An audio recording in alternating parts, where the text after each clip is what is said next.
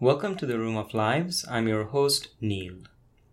This is a conversation I had with my friend who is a PhD student in computational neuroscience. He first tells me about a psychedelic trip which tuned him towards nonverbal truths, and we discuss intelligence versus goodness and how my advisor does science for the love of it. Then we talk about the power and peril of fast recent advances in AI and brain-computer interfaces. If all human brains were connected into a blazing fast network, what would it feel like to be that singular giant consciousness?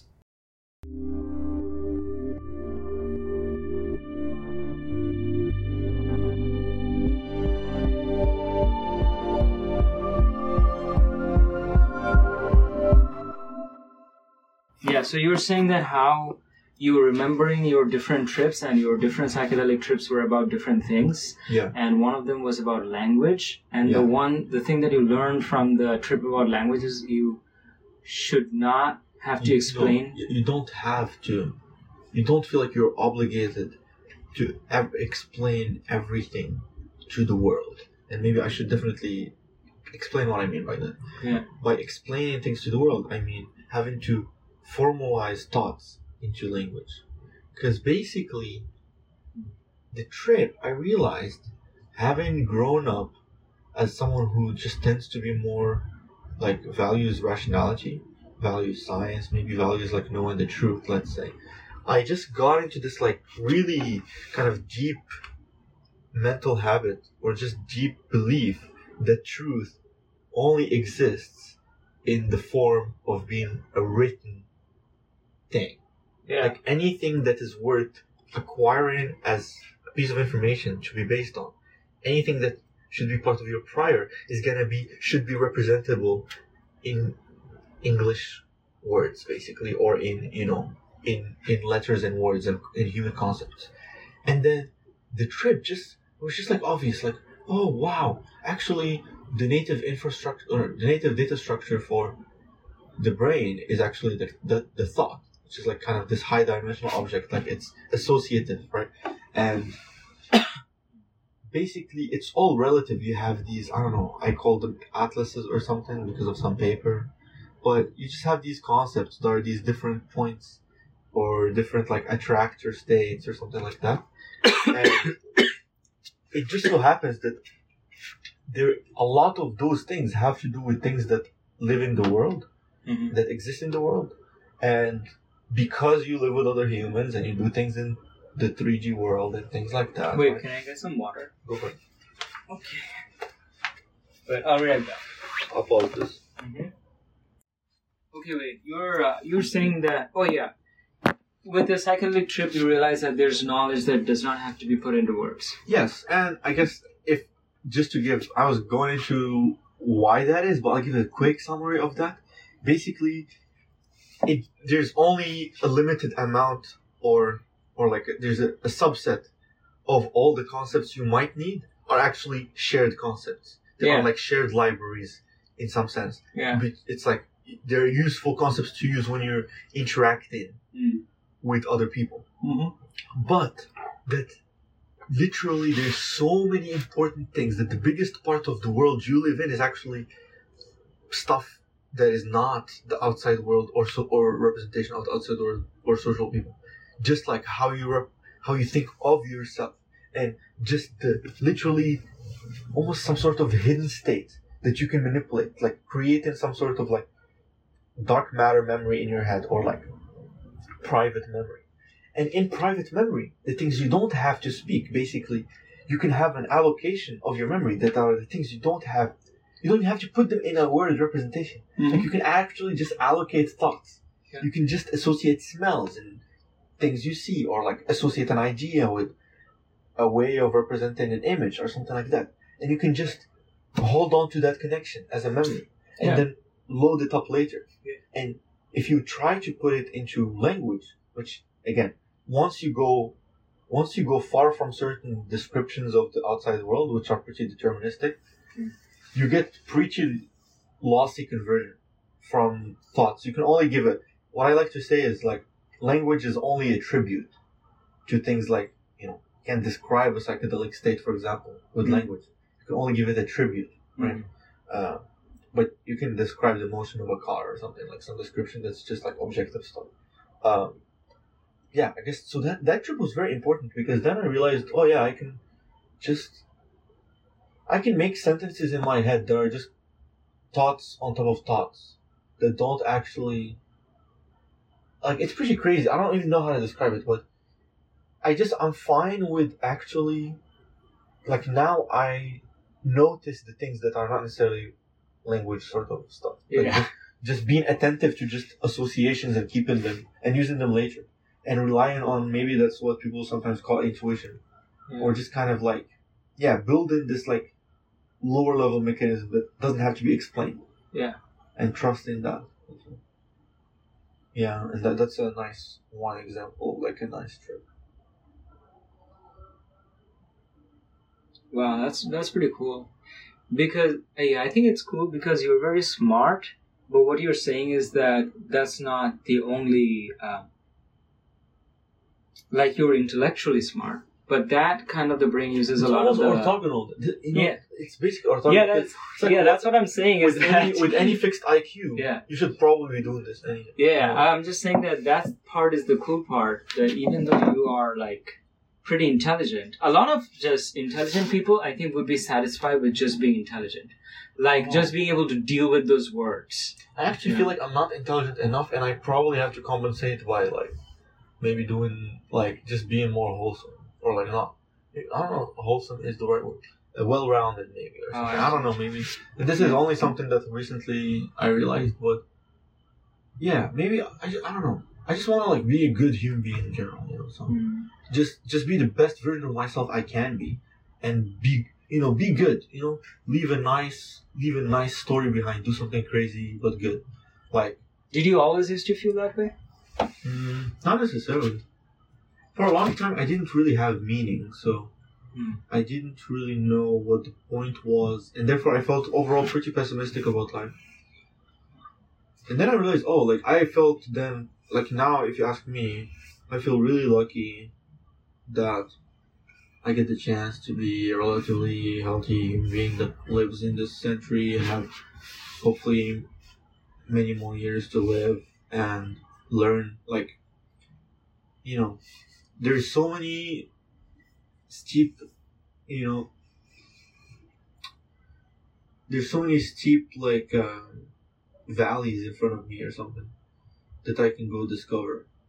On so many levels, like learning guitar or like exploring just there's more things, there's more in the world, there's more art than life.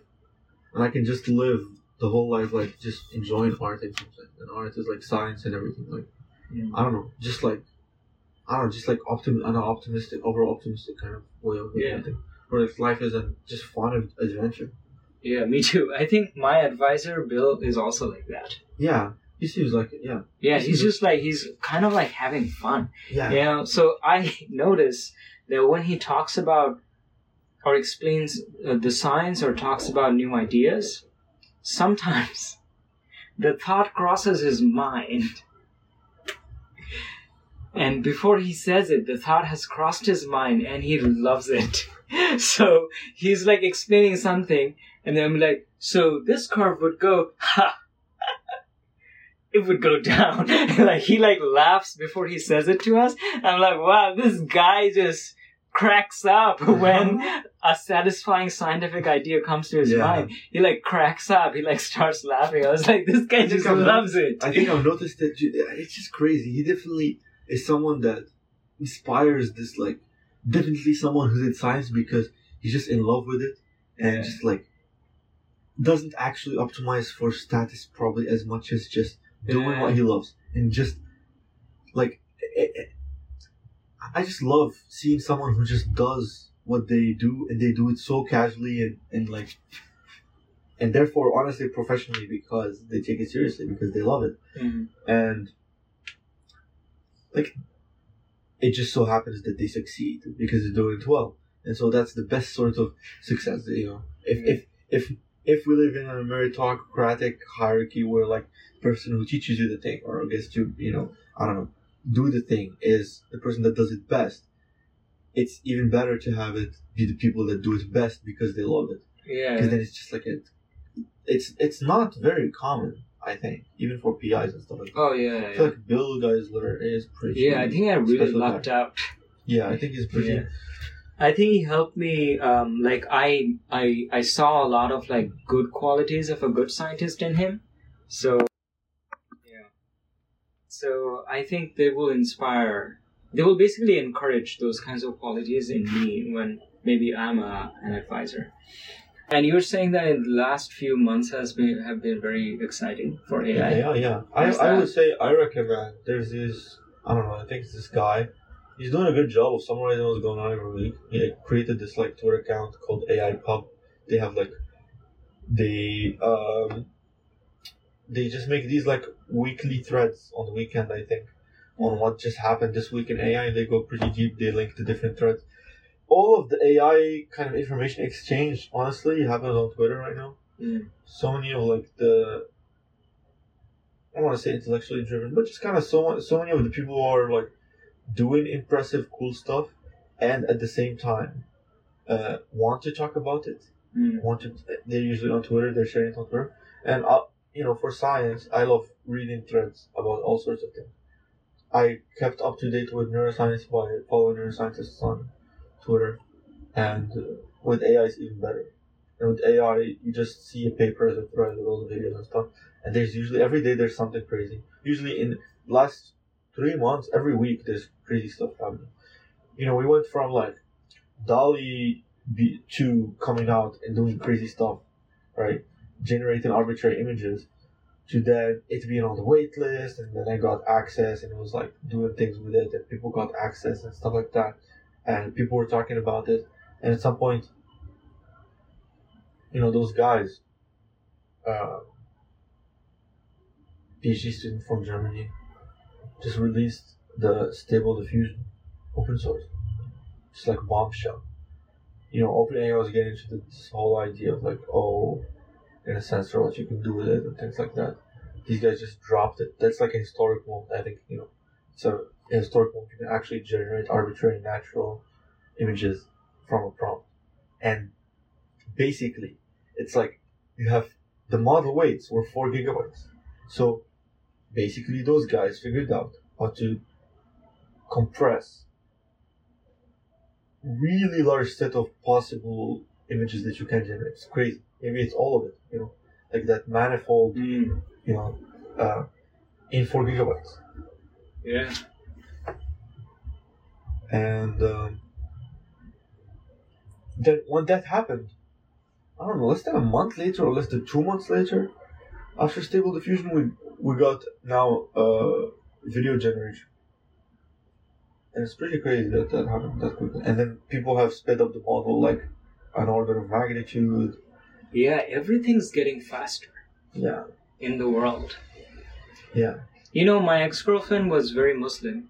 And she said that in the Quran, it said that before the world ends, there are certain signs. And one of them is that everything will start getting faster.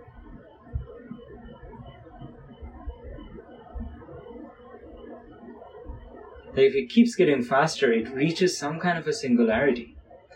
Yeah, I'm pretty sure that's how the singularity happens. But just the fact that because the Quran said it, you know, I don't know if the Quran has much wisdom for like the future, long-term future. I feel like we are better equipped to make those decisions than the Quran, but yeah, Quran probably has some nice wisdom from the past. Yeah, I don't know. But it does make me a little bit worried that everything's getting faster.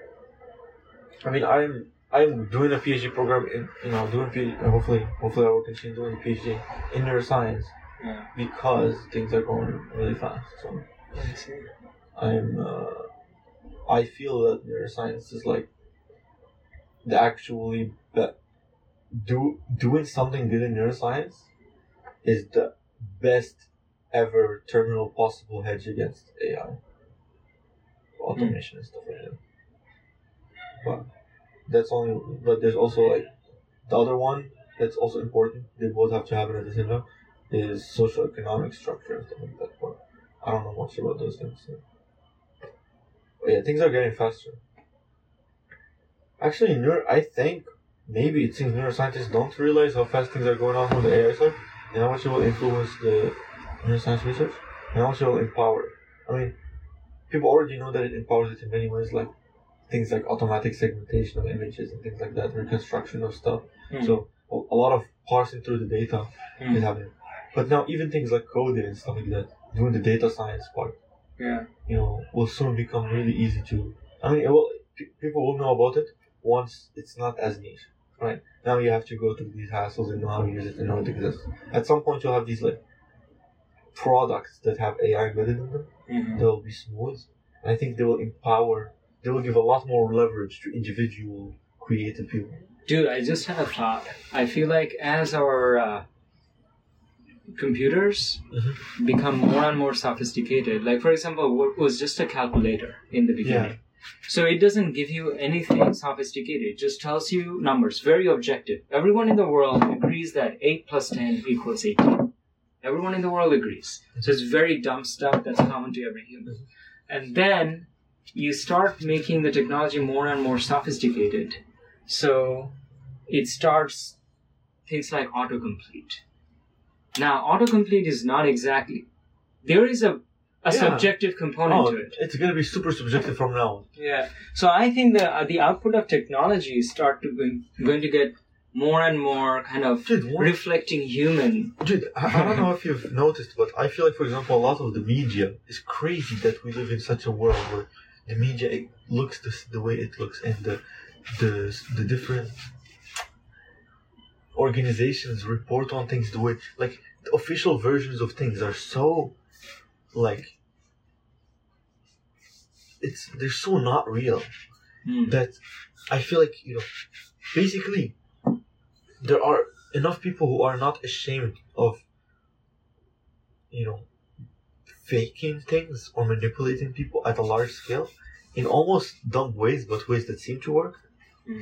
And with AI, governments can afford to have, like, basically a human being or 3 human beings or, like, 3 agents for each individual citizen that just read all data and generate things for, like, you can actually, like, you can run massive social attacks. You can run massive, big, you know, you can drive, like, mass social psychosis if you have enough AI and compute. How? How would someone do that? Give me an example of how you could drive mass psychosis. There's multiple ways I can think of.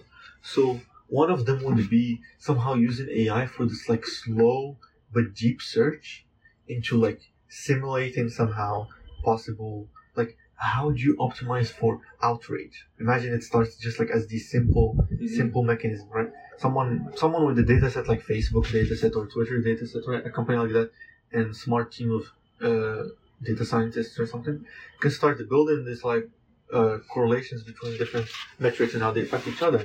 And maybe AI can use that later on to find the big picture of, like, how do I, like, it learns something about every individual. Imagine if they start selling you an AI as a service, and now that AI is literally interacting with you, and it's free, just like Google search was free, but you pay because you're the product. And by you, they're crowdsourcing what a human does in some sense, in a more wider, tighter kind of feedback loop mechanism, right? So it's almost like you have all these virtual humans right now. Might not be fully humans yet, right? Or, like, fully, I don't know what to say about that, but they can do tasks. They can get tasks done. So you have these, like, workers that now exist in the background, and companies with compute can afford to scale these workers. And the question is, like, how would you use that for different purposes? How would you use that to help people? How would you use that to prevent people from scamming other people? How would you use that to scam people? How would you use that to, like, be a government? How would the dictator use AI, right? How would an evil, crazy person use AI, right? And I'm sure there's many crazy creative ways, right? You can automate a search for loopholes. You know, DeepMind also, yeah, a week ago. I feel like they have already manipulated people's minds at a mass scale because people are addicted to their phones. Yeah. People are addicted to their phones in a way that they were not 10 years ago. 10, 15 years ago, these things did not exist. And now, if you walk around campus, pretty much all of them are looking at it pretty much all the time. Can you imagine how fast that changes within a whole species? It's complete neural, total change in like 10 years. And we are pretending like it wasn't fast. Like, oh, this is just... So we're just adapting ourselves to the faster and faster change until, like, are we just going to lose perspective of, like, what's real? I think, there will be some changes. I'm pretty sure these changes like this, they actually make, they discriminate people more in some sense. So some people will be much better off because phones exist. Some people will be much more worse off. And the reversal point between the negatives and positives doesn't have to be in the middle. So maybe 90% will be worse off. I don't know. Yeah. But, yeah, man. I feel like I am starting to become like an old geezer because I'm starting to become a little bit afraid of technology. It's not really afraid of technology, but a little bit distrustful of the pure intellectual part of the mind from which a lot of technology comes. Like, I feel like there is not enough spiritual motivation in the Silicon Valley. Like, they just build whatever can be built. I think. Like, does anyone in technology stop and think, we can build that, and it will make us money, but let's not do it. I don't think it's about Silicon Valley. In some sense, some people do build things out of their heart and they are thoughtful. Some people don't. The thing is, I feel like I just have to be okay with the fact that I live in a very stochastic world, and literally any dimension you ever pick of anything, there's enough sample of people that will have some sort of normal distribution around a certain mean on that dimension. And the width of that distribution is like wide enough that it like covers pretty bad parts of it and pretty good parts of it, right? So there is always going to be some people that happen to be really good builders, happen to be good enough at raising money, happen to be good enough at like hiring people, and also maybe happen to be very evil, or like something about them is sick, or they want a lot of control, or they don't care. You know, lots of things, all these things are just kind of possible. And so you expect that it will emerge. And people like that will... Yeah, I feel like the way that they are designing the machines to make you stay stuck to it longer and longer, that's one of the evil things. Definitely, yeah. But they're just doing it for their own personal gain. That's what I'm saying. I think I got to the point where I find it better to think of it from the perspective of just like, it's like a game theoretic scenario. There's always going to be players that are trying to hack the game or win or something. And you're also going to try to win. Well, let's say you're a nice player. You want to find actual equilibrium. And so... basically, yeah, it's on you as the person who's provided this data, getting the service back, to do something about it.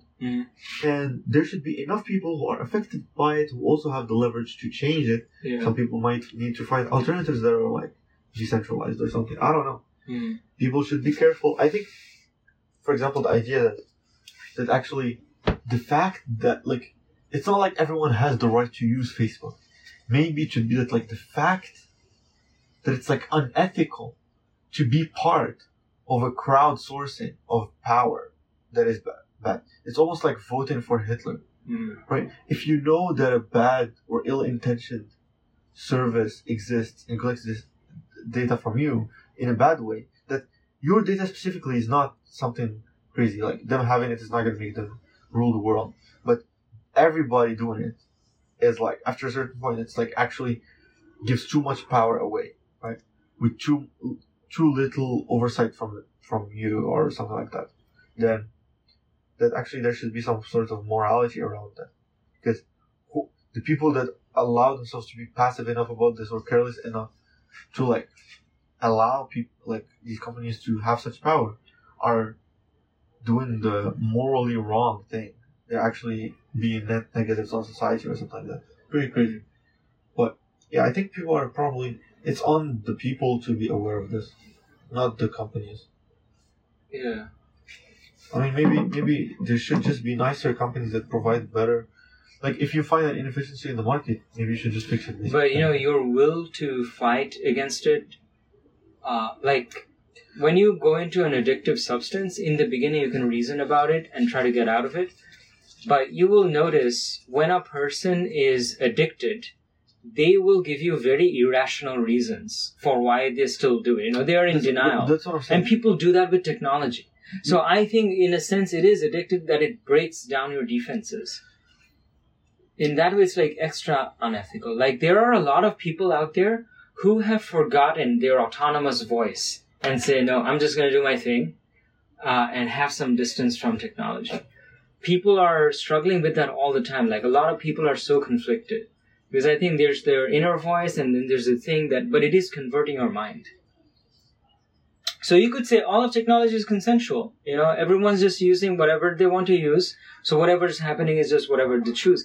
But you're also put them in some kind of feedback loop where you know what they're looking at and you're giving them feedback in the same way that they're giving you feedback. So you are programming this person to be kind of like the ideal consumer for what you have to offer.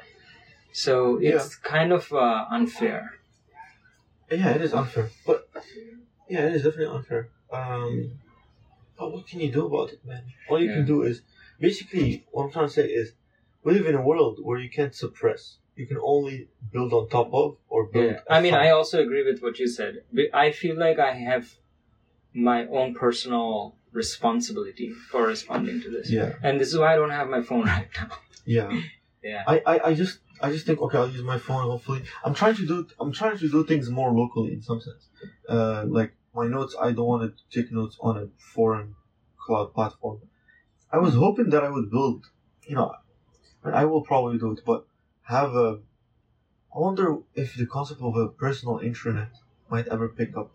Could there be a sustainable way in which, like, everybody just have their own somewhat of a server, if that ever would make sense, or, like, I don't know, some sort of nice encryption of like a data bank, like almost like any app sits on top of a data layer. But you don't want the data to be centralized.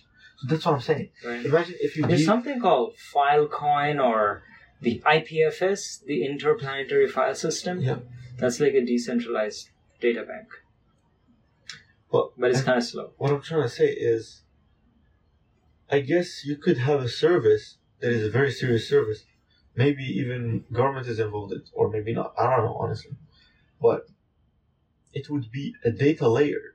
Mm. It would be like Stripe, but for data. Be like the infrastructure for personal data, and absolute build on top of it. So when you create an account on Facebook, let's say, Facebook is just almost like a view on data that gets stored and manipulated within the data bank. So it's like a DB that Facebook can play around with, but doesn't get to actually manage and store. So all the data, I don't know how this would work, but it's kind of like just completely storing the data or decorrelating it from all the services that use or collect or push back into the data. I see. But wait, I want to ask you something. Okay, so tell me about any of your other trips. Let me think. I had a trip recently in Morocco about what I want to do with neuroscience, but it's kind of... I'm not sure. I just thought that I can definitely see myself working on vision and correlating vision with a lot of my interests, like the fact that I'm fucking blind, basically. Are you blind? No, I'm not blind, but I have high correction glasses, right? I see. So I hate this technology that is glasses to some extent because it's kind of old, and I'm not sure what the next thing is. You know, it's like, but yeah, I'm kind of excited about that. I'm excited about optogenetics. It feels like She's like, light is the literally the most popular information transfer interface in the physical world, right? Photons is how most information that matters to us gets transmitted. And building a photonic-based kind of interface between the brain and a computer makes sense. And but I'm not sure if the Seismin Labs setup is the right one for BCI, and I don't think they're focusing on that. I don't know if it would be. I guess you would call it BCI, but I know there's other people like HCL and stuff that are doing like lensless recording, stimulation, stuff like that, and holographic stuff. Some other people are doing. So I had a trip about this, and I was just thinking about a world where you could share actual visuals with people, like inject arbitrary visuals.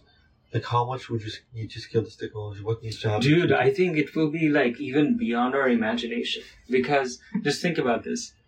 Suppose I have some brain-to-brain technology that wants to.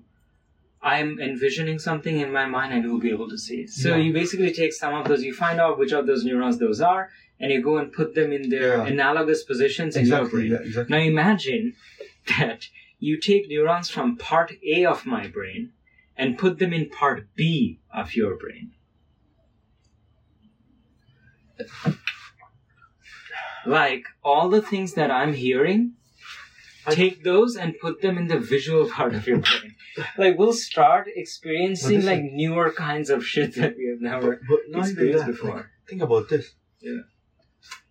What is? We can take any part of your brain's like neural signal and put it into any part of my brain's. I don't even think about it that way because, I mean, maybe for simpler BCI interfaces, it'll be that where like the way you read, you kind of basically it's like you can think of it as reading and writing information, right? Yeah. Sorry about that, but basically, the way you feel like yourself, right, and this kind of embodied experience and all that stuff, and you feel like this self-consistent person, it has to do about all these different parts of your brain somehow self-index each other, know the relative positions of each other in some sense. I feel like we might develop a sort of setup or calibration mechanism such that you can build somewhat of a similar, maybe not fully, but similar kind of, I don't know how, you almost build a nice highway or like a self-consistent highway where you, I don't know how, again, I don't know how it works. I don't know if we know how it works, but if we know how things work, then we'll know how it works for inter-brain indexing. Therefore, we can build almost like the TCP/IP protocol for brain, like a sort of general API or how you sync with other people. And syncing with other people maybe means they have a public index of all the concepts that they're exposing to the outside world. And it's just a bisection between all your concepts, and then you can see the ones that you don't have, and there's like a process of downloading them if you want, or something like that. I don't know.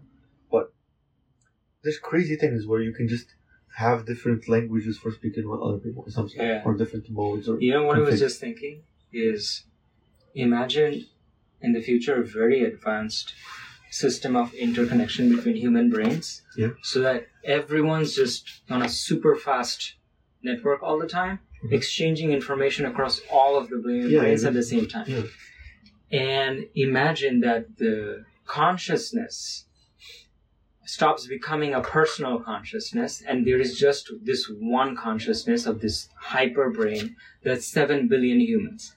Yes. What would it feel like to be that? Yeah, I always wondered. I mean, like, we'd be hearing a billion voices in our heads all at the same time and responding to those at the same time, like hyperspeed mind. I mean, so one thing is, if you remove all the connections between the different left side and right side of your brain. Yeah. Like you do, you basically do split brain surgery. Then you get two people living in the same body. Right? Yeah. They can only communicate with each other through the outside world, through signals. Signal to the outside world, and they just kind of do what is expected when they are in different situations. Each one sees different parts of the eye site and stuff like that. And basically, the idea of what you said is the opposite. What happens when you link two brains at high bandwidth? Yeah. Do they both become the same person? If the operation splits into two, can you merge two people? You know, when you have split brain patients, they never say, I feel like two people. They say, I feel like one person. Sometimes, actually, they part of them, this one half that is usually less dominant, will feel very depressed and will try to like suffocate them at night. Oh. So it'll be like one hand is trying to kill the person, the other hand is trying to stop. But even in that moment, that person will not say, I'm feeling like two people. They'll say, I'm feeling like one person. It's just like weird shit at that point. They might know, but do they feel like two consciousnesses? You can't feel like two because they are actually two. I don't feel like two. Do we feel like two? You know, I don't know what it feels to be you, right? So I just feel like one. I don't even know the existence of the other one. No, the other one is just, you can't see the other one. Yeah. You're both looking from the same perspective, so you can't see the other one. Yeah. But you know, you don't know if you are only this side or this side. But you know that if I close this eye, nothing changes for one side's perspective. So basically, they have those problems of like, you show them something on one side and you ask the language side to talk about it or something like that. Yeah. Yeah, so how do you imagine it would feel like to be 7 billion people? 14 billion hemispheres connected together. I think it would be very trippy and fun. Imagine like all these people are walking on different like... Imagine this super crazy new world. There's different textures of grass and things all over the place. Yeah. And you just feel at high resolution all the different steps. It's like billions of... Yeah, all at once. Thanks for dropping by the Room of Lives today. Take care. Until next time.